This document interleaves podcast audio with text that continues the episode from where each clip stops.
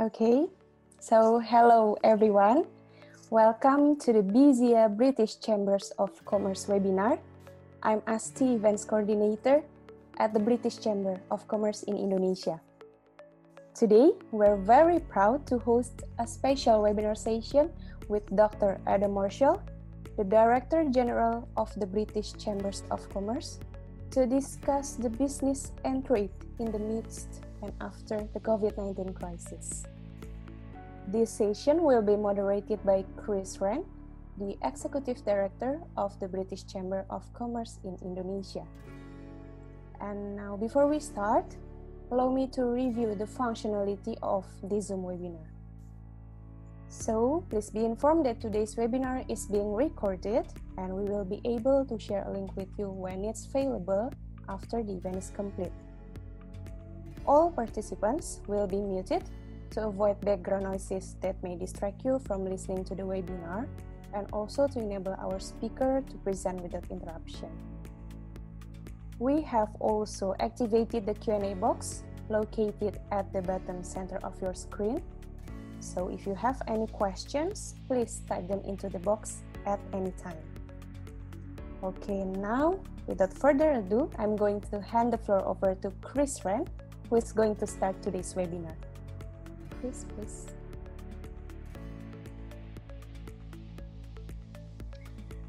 Thank you very much for that introduction and for the protocols, ASTI. Although BiSEA, Britain in Southeast Asia, is more than 12 years old, there still seem to be a lot of stakeholders that aren't really sure what it is. BiSEA is an informal grouping of 8 of the 10 countries comprising ASEAN, established a meeting usually at least twice yearly, and for the purpose of sharing best practice and also reciprocal member privileges and approaches to mutual issues as well. Each of the 8 chambers or the business groups are also a part of the Overseas Business Network that provides market access support to British SMEs. Each is a member also of the British Chambers of Commerce Global Network. BritCham Indonesia is presently the co-chair with Myanmar, and it's in that capacity and it's my privilege to welcome to this webinar the boards, my fellow executive directors, special category members and sponsors, and our invited guests from Cambodia, Indonesia, Malaysia, Myanmar, Philippines, Singapore, Thailand and Vietnam, and some of our important stakeholders that are in the United Kingdom as well. It's my particular pleasure to welcome a gentleman who's extremely busy during times of business as usual and absolutely run ragged at this particular exceptional phase that we're all going through. So to set the scene on challenges in progress, new challenges that are emerging, and the special roles of chambers in the UK and globally, a special welcome from me to Director General of the British Chambers of Commerce, Dr. Adam Marshall. Adam. Good afternoon to colleagues across Southeast Asia. It's a real pleasure to be here with you all today. Obviously, we are facing some unprecedented challenges in the world of business and trade. We're facing them in a fairly asymmetrical way as well, with different countries facing some of the peaks and spikes in this issue at different times to others.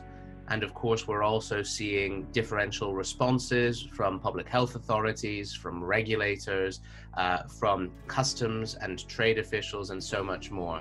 So it is a complex time, as Chris says, for all of us in business, but it's also a time when I feel we have never actually been more connected as British business communities.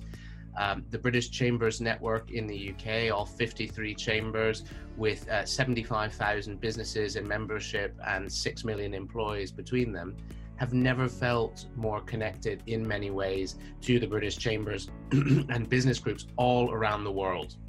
So with 60 markets now around the world, what we've used this time to do is to make sure that we have great links and that we can start to bring businesses together so that as trade routes open up again and widen again, we can resume and in fact enhance the flow of trade between our countries. So out of challenge, perhaps there will be future opportunity. But in setting the scene today, I wanted to alight on a few things about what's going on here in the UK, make a couple of comments about the policy environment that we find ourselves in, and then I look forward with Chris to taking some of the questions that have been submitted by colleagues and also to having a wider conversation about the trade and economic relationship between the UK and markets across Southeast Asia. So just to begin, in terms of the business environment at the moment here in the UK. The way I like to characterize it is that about a third of the UK economy is operating more or less as normal. Another third of the UK economy is operating but with significant restrictions. And the final third, unfortunately, is currently shut down because of the nationwide lockdown, which has been in place now for over 5 weeks. An official review of that lockdown is due next week on the 7th of May. It is my belief that it will not be substantially changed at that point in time because the number of cases that we're seeing in the UK still remains high and there are still some unanswered questions about whether releasing a lockdown would lead to a second and unwanted peak like those seen in many nations around the world who have already loosened restrictions. And I think that there's still a lot of questions circulating around the UK government about the scale and staging of any release as and when it starts to happen. We in the British Chambers of Commerce and indeed many of our major companies here in the UK are heavily engaged in those discussions. Right now, they are centering around what needs to be done in order to make workplaces, travel to work, childcare provision and other things as integrated and as clear as possible so that employers and employees alike can guarantee the safety of their people. If I were to make a comment about what I see here in the UK versus what I have seen in other countries, we are perhaps feeling our way through this a bit more than some other countries are, which have put very definitive plans in place. Adjustments are being made on a case-by-case basis and bit by bit, and looking at learning from international experience rather than a single centralized clear plan which is being sort of given over to businesses and the economy.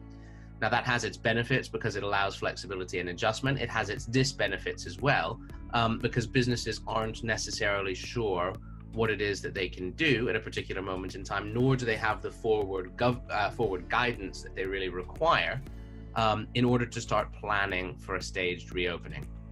So one of the things that we've been asking for in recent weeks is for some forward guidance, an understanding of what the time points would be at which specific shifts could happen to allow businesses time to plan for either a reopening or a re-intensification of their activities with the appropriate warning and notice.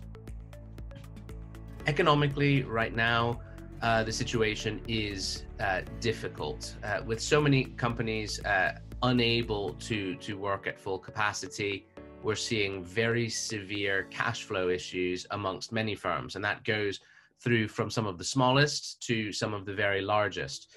You may have seen, for example, that amongst very large firms in the aviation sector, for example, and some parts of the manufacturing industry, there are significant difficulties, challenges to resilience, challenge to just-in-time models, and of course, challenge to the entire way certain industries work. At the smaller and medium-sized business end, cash is also a major consideration. We are now running a business impacts tracker at the BCC on UK businesses, and our results are showing consistently that about 60% of firms responding have less than 3 months cash reserves available to them. So many, many firms across the UK are extremely vulnerable to another sudden shock, and many worrying significantly about where their future revenues are going to come from as we exit from this situation. There are government programs that have been put in place in the UK. I just want to comment on those briefly, if I may. The first is a significant program of loans to businesses. That ranges from commercial paper at the very large business end for investment grade firms through to some very significant loans for companies in the sort of mid-cap range through to a more retail program of small business loans where government pays the interest rates and there are no capital repayments for the first 12 months. Many of these have been slow to get moving in comparison with some other countries. We've been tracking very carefully the quantum of loans that have been issued and also the number of applications that have been processed, and they don't compare particularly favorably to some other markets around the world. So we lobbied very hard, for example, at the very smallest end for a program of loans to micro businesses, which is called bounce back loans. And these have 100% government guarantee on them and a very simple due diligence process. So much different to what we have been seeing in some of the other more complex products over recent weeks. The second big program, which I think is the one that will make the biggest difference to UK businesses, is the government's furlough scheme. They call it the job retention scheme, which allows businesses to put their workers on extended leave at 80% of salary, up to £2,500 per month. We're seeing about 76% of chamber member companies responding to our surveys saying that they're going to take this up in some fashion, whether it's to put a few people on furlough or indeed their entire workforce. So far, this program is working relatively smoothly. We have our eye on whether payments are being made to the companies affected, because that, of course, will be hugely important to determining whether it's functioning for the medium to long term. Finally, there are also a series of grants available. Many of these are for companies in the retail, hospitality and leisure sectors, which have been the most affected. We think those probably need to be expanded and that there is going to need to be additional grants, support and tax holidays for a number of businesses. One issue which affects businesses trading between Southeast Asia and the UK in particular, where we've been lobbying hard, is around deferral of import VAT.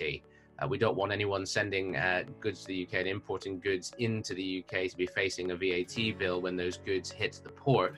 We think you should be able to defer that in order to manage cash flow. And that's one of our big international trade asks just at the moment. So coming on to the trade agenda more generally, I mean, what is really amazing in these times is that it has been the British Chambers of Commerce global network which has enabled us to put so much intelligence into UK government. Learning from all of your experiences, having been a few weeks ahead of Europe and the UK in terms of your experience of the pandemic has been absolutely vital. And many colleagues, perhaps on the call today or across both Southeast Asia and the wider Asian region, have been instrumental in helping us to understand some of the key challenges and to make some of the right calls in terms of our interaction with UK government.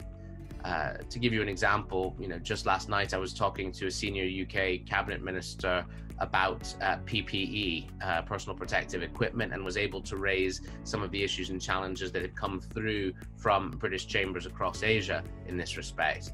And having that extra insight has been hugely, hugely important to us as we try to advise the UK government on how to support businesses and how to source the necessary protective equipment, both for the health service and for the economy more generally.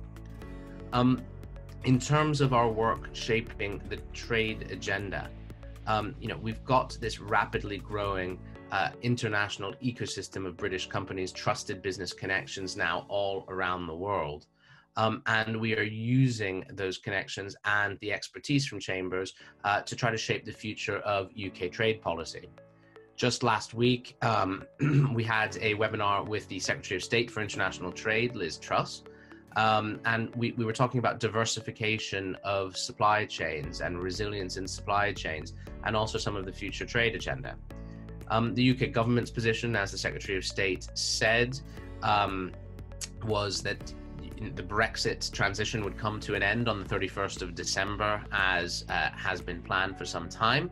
The government has not moved from that position. even though there it probably splits views in the business community about whether the 31st of December should go ahead or whether there should be some sort of extension to that transition period. So the government's been very firm in saying that that will still be the case, that we will leave the single market and customs union area on the 31st of December. And the Secretary of State was also saying that they're working continuously on trying to get continuity agreements in place with those markets where those are still required, and to prepare by JETCOs and others for trade negotiations with a number of other markets.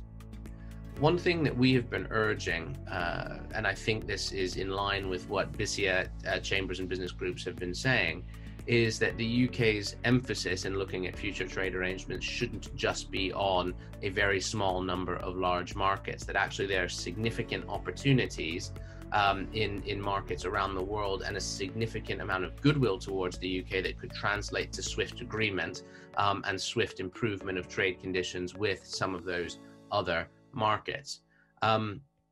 And you know, a number of you have been in touch with us to say that your markets in particular would benefit from enhanced or even further deepened trade relationships with the UK. And we've been transmitting that very clearly through to the Department for International Trade and to others. And I think there is an appreciation of the fact that a diversified set of UK supply chains building on markets all around the world will be important in the new normal, because of course we're not going to go back to a form of globalization where companies have really long supply chains and sort of single sourcing arrangements with just-in-time delivery. That's not likely to work as the economy comes back together, so we will need to have a set of alternatives and set of sort of backups in place in many places. We think that chambers can also play a huge role in terms of the promotion of international trade between the UK and other markets in future through both this challenging period of pandemic and beyond. And what we're trying to do right now is to work with the BiSEA chambers and with the rest of the global network around creating a framework for trade promotion and connectivity for businesses that are members of any any chamber in the BCC network. We want to have a clear outline of what every market has to offer and how a British chamber, for example, here in the UK can assist a member of a British chamber overseas and vice versa to drive business support by business for business. So that will be very high on our agenda as well over the months ahead. So that's a little bit on where the UK economy is right now, and a little bit as well on where we see the market going and where we see the chambers going. Chris, I hope that's okay by way of introduction. I look forward to having a conversation with you and to taking questions from attendees.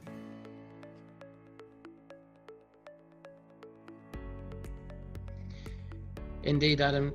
Thank you very much for that scene setting, and just to concur and endorse your statement that the global network has never been closer to the British Chambers of Commerce and the UK network, and this can only bode well for future support of British exporters and trade in the future. Adam, I know that at relatively short notice you've been called in to give evidence at a Commons committee, and that means that you have to leave us at 9:15 UK time, which gives us about another 20-25 minutes. In your 20 minutes, you raised a number of points, a few of which we should try to develop a little bit further, I think. What I'll also try to do is to bundle together some of the questions that have been raised more conversationally. You referred to this a few days ago. You hosted a chat with Secretary of State Liz Truss, and many among our membership were also represented on that particular call.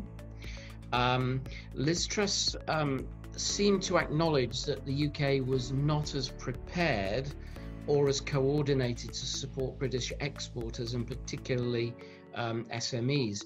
she implied that either or both of UK Export Finance and DIT weren't perhaps properly resourced to meet the challenges, and alluded to an innovation that could be on the way from UK Export Finance that could be rolled out soon and could make a huge difference to address some of the challenges, particularly of financial support. So Adam, if I may bundle the questions related to this. Firstly, in terms of the BCC, is it pushing Secretary of State to roll out this new initiative and other new initiatives to support export competitiveness? If it is the case that success of anything new is incumbent on the right regional resources, is there a role for the BiSEA chambers as supporting players on the ground? How could we take this further? Well, thanks, Chris. It's a complicated set of questions. I think going back to the discussion with the Secretary of State, she said that the department was currently doing three things. One, dealing with the response to the pandemic.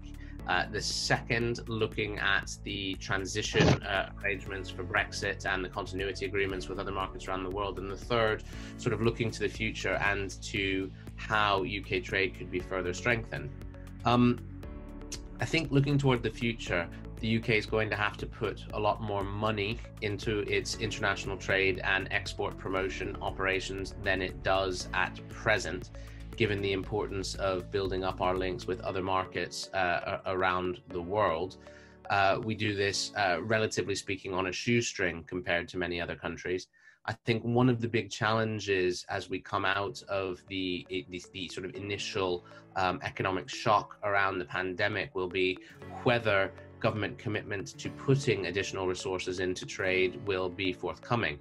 So much money has been spent literally holding up the economy and preventing collapse of many industries that I think there's going to be a very serious reckoning in terms of what budgets are available, what current spending is available, etc. in the years to come. So we will have to fight quite hard to keep international trade and resources for international trade high on the agenda. The further expansion of UK export finance remains an important goal for us.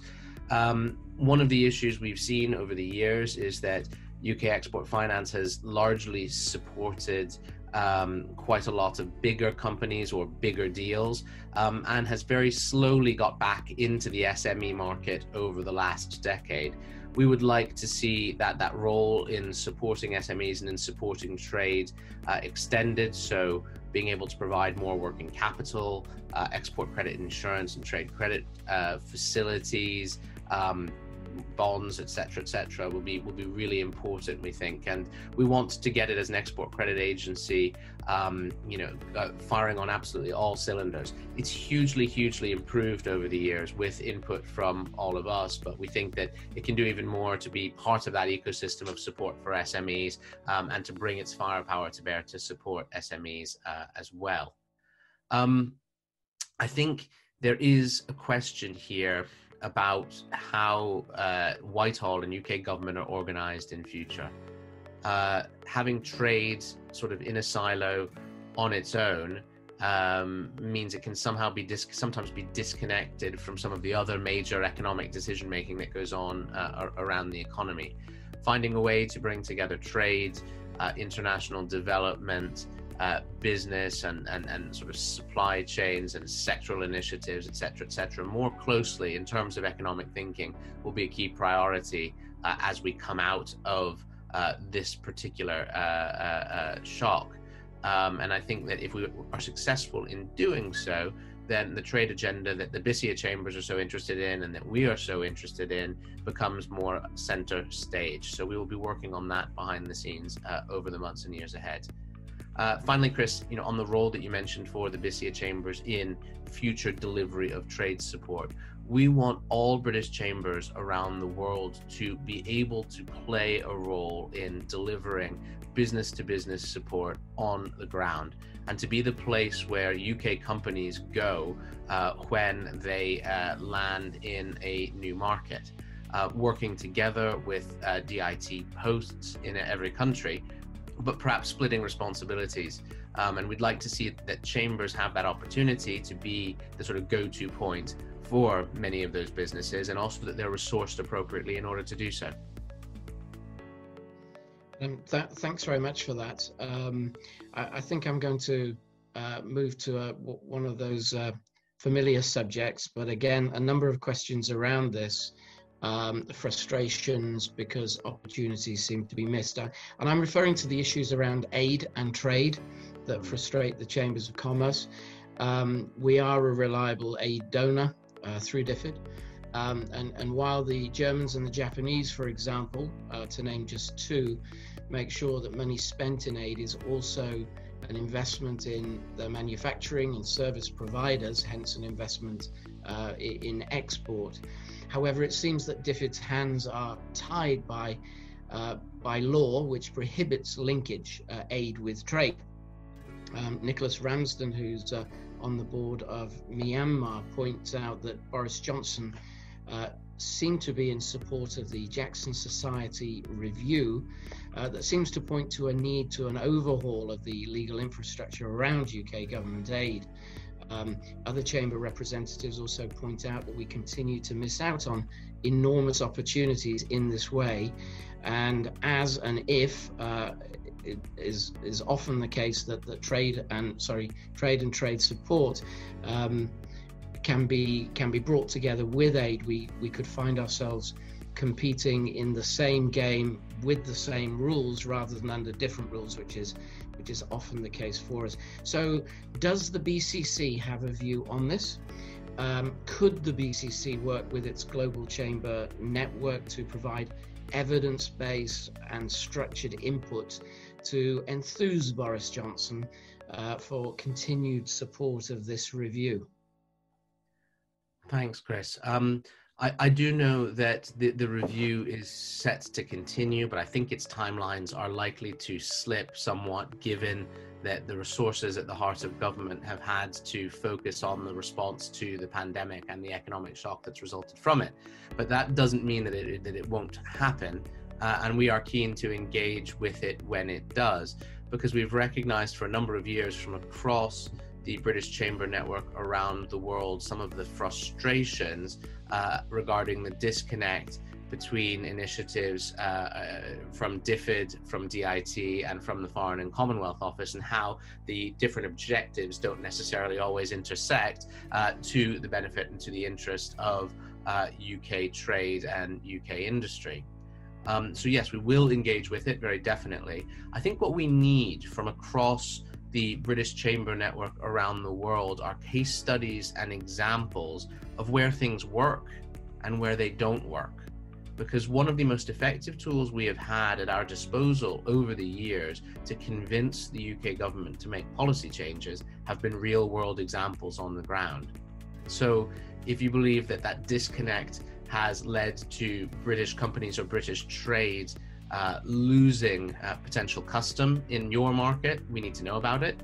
And we, examples can be sent to policy@britishchambers.org.uk. We're collecting via that inbox as many case studies as we can on this and a number of other issues. But also, if you're in a market where you believe that those initiatives have intersected well and where you have seen positive moves on aid and international development intersect with real opportunities for UK business, and where both sides have come up with a win, we need to know about those as well, because it's through those practical examples that our global network is able to inform both the review and the future shape of UK policy. But Chris, I think I'd agree both with Nicholas Ramsden and with many others who've mentioned this over the years, that disconnect has grown rather large. And it has led to some suboptimal results, if I was going to be polite, for UK trade, and has left a number of frustrated businesses, not just around the global network, but here in the UK as well. We are British, one needs to be polite, Adam, thank you. So the message is very clear, and I think we can certainly put it on our agenda as a grouping to make sure we provide some sort of evidence for you of, as you say, those examples of where things work, where things don't work, where opportunities in particular have been missed. And again, moving to opportunities, and again, multiple questions from around the region from colleagues, Adam, relates to education. Brand Britain has a fantastic reputation overseas, in particular in Asia and in ASEAN, and our education is a great export.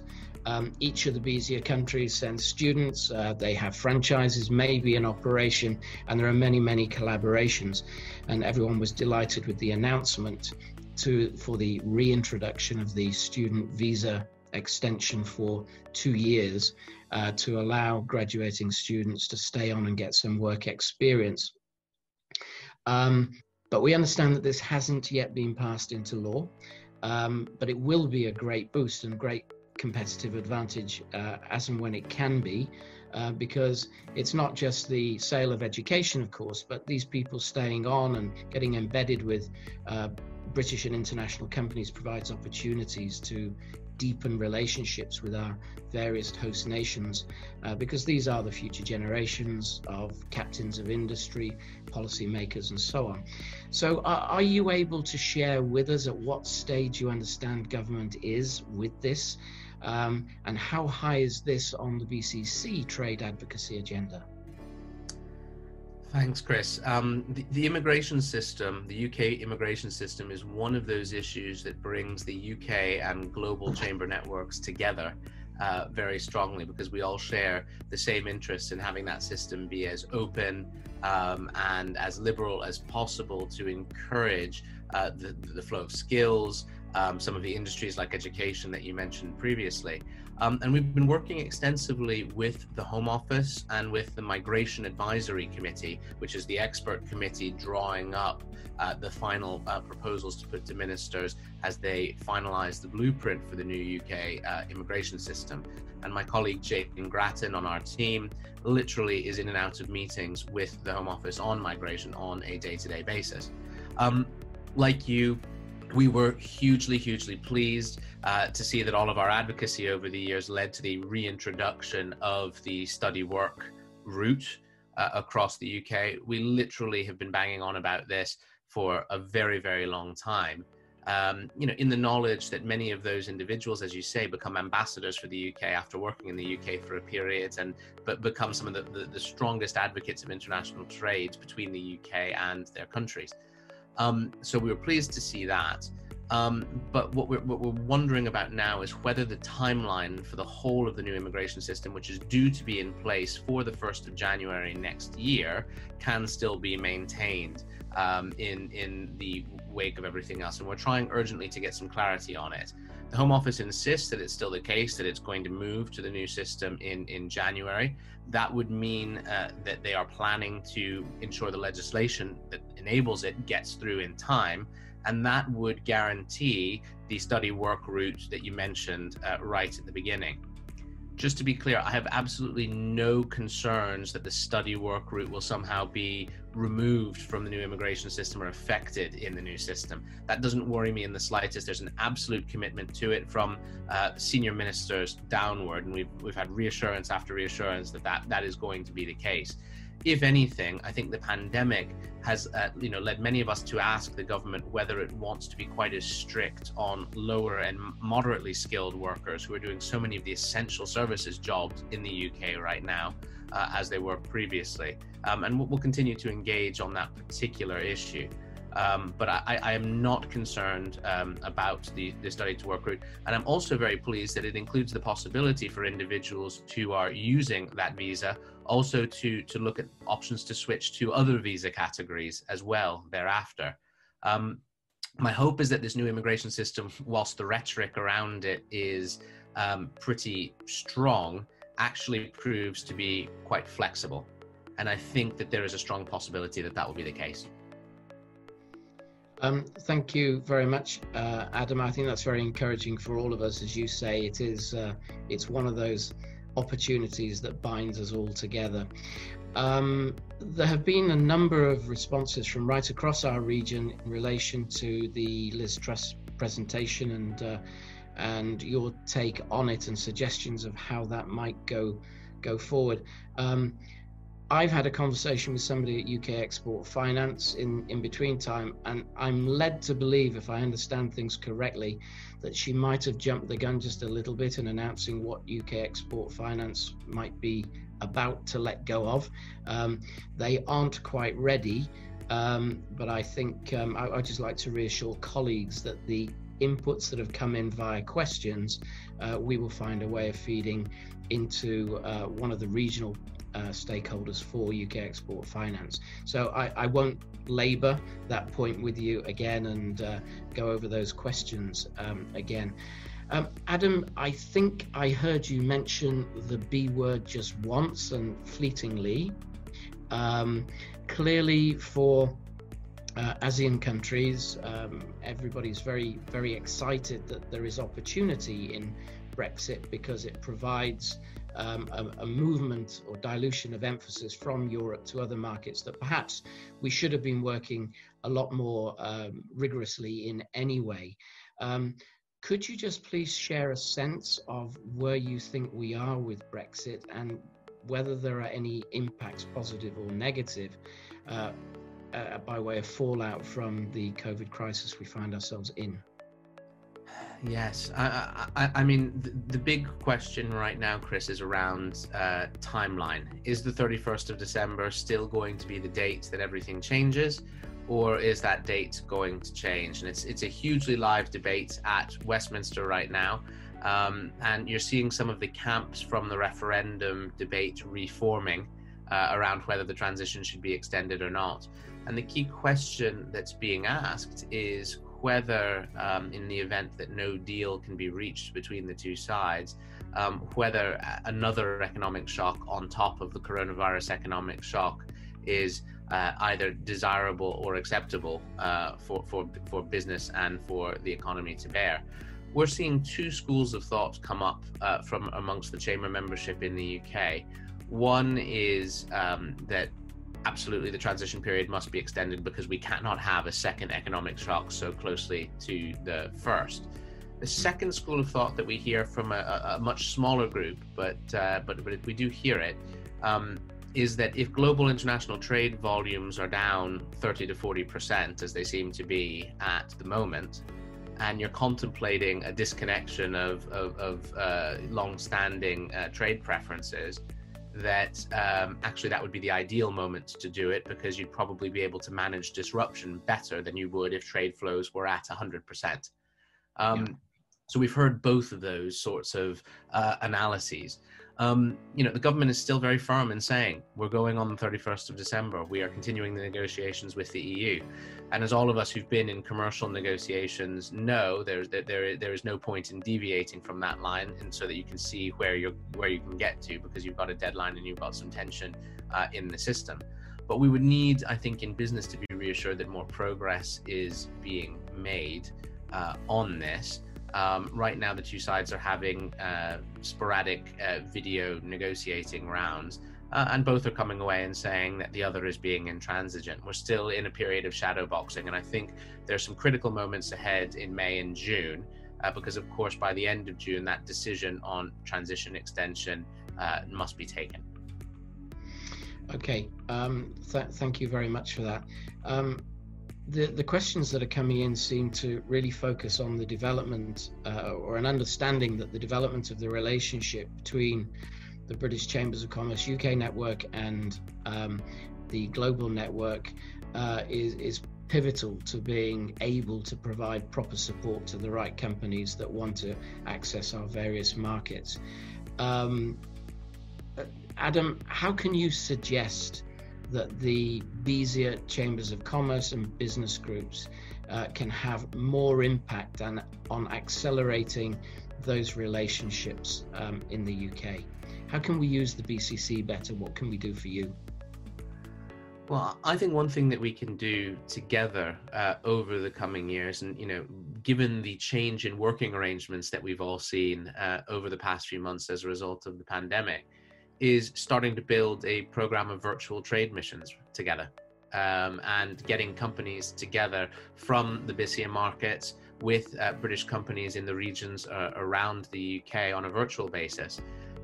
we may find, actually, as many of us have in terms of our productivity with sort of virtual ways of working, that we can do things faster, more cheaply and better, and still get some of the confidence and some of the interaction that we need in order to see more businesses trading with each other. That's one practical example of what we can do as we seek to build a new and different trading relationship over time.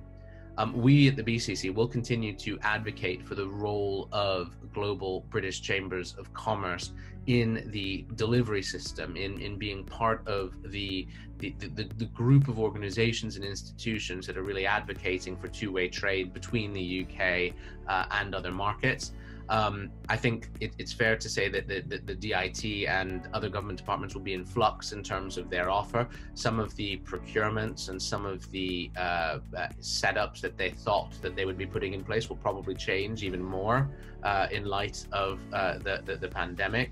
But that gives us, again, the opportunity to say that chambers are the natural partner, the bridge between markets. And I think we'll be able to say that even more strongly than before when we demonstrate everything that we've done to support trade and our respective networks through this really difficult period. Thank you, Adam. A question come in from one of our colleagues with DIT within the Northern Powerhouse. Rather than, as is sometimes the case, of swimming against the tide, what do you sense as the British Chambers of Commerce are those areas of export strength that we should focus on post-COVID and really hit the ground running in terms of getting our exports going and the support that the chambers can provide to those sectors? Well, it's a brilliant question. And I think that's right. Where are our comparative advantages and how do we use them? Business and government working together to try to push them into new markets. The thing that immediately comes into my mind in the wake of what we've been seeing with COVID-19 is UK services. Because one of the things that we've realized through this period is that A, it's possible to deliver many services virtually or digitally in a face-to-face manner.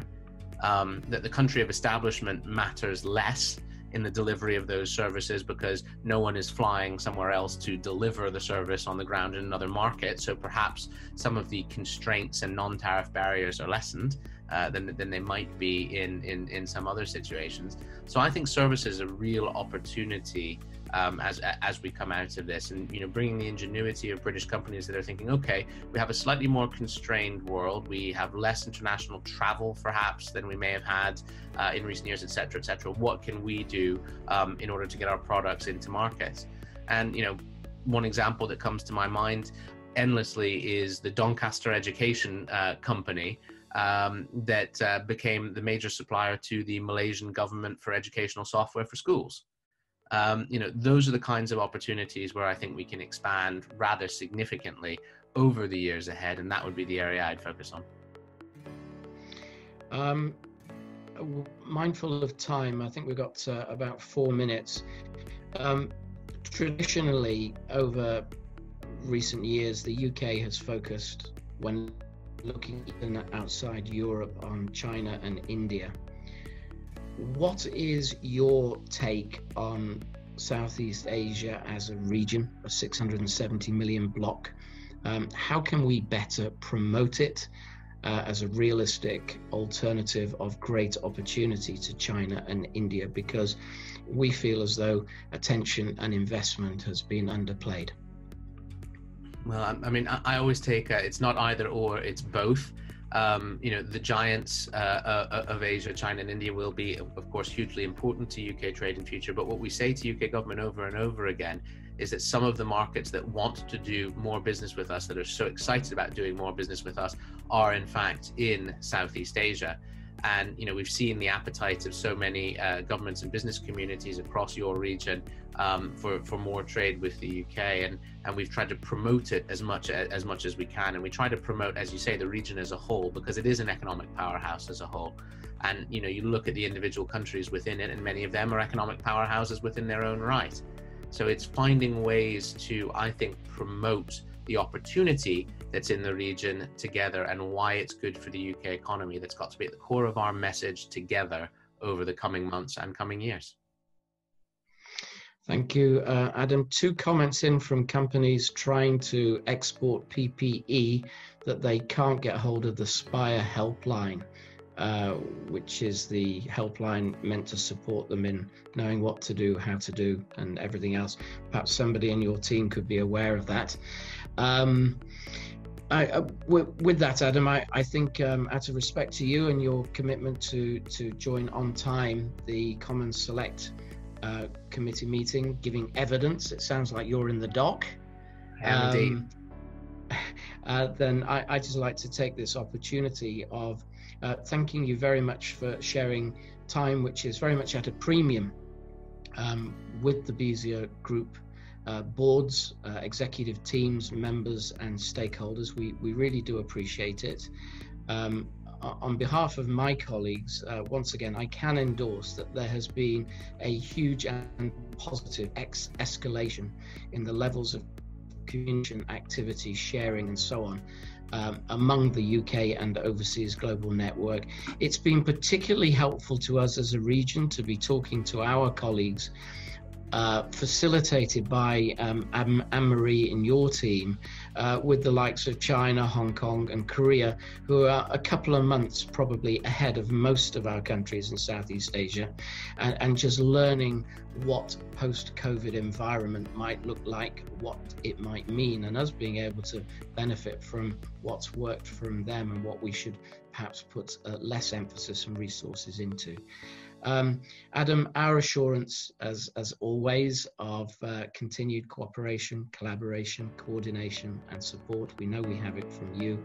On behalf of my colleagues, the 8 chambers and business groups from around the region, call ourselves Britain in Southeast Asia, or BiSEA, thank you very much for joining us. A reassurance to people whose questions could not be answered. Thank you for putting those questions in, and we will collate and share, and if a separate answer is appropriate, then you will get one.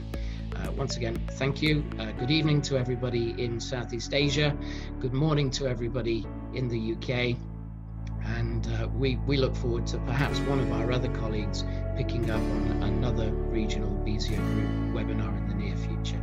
Adam, to you, your team, thank you very much indeed.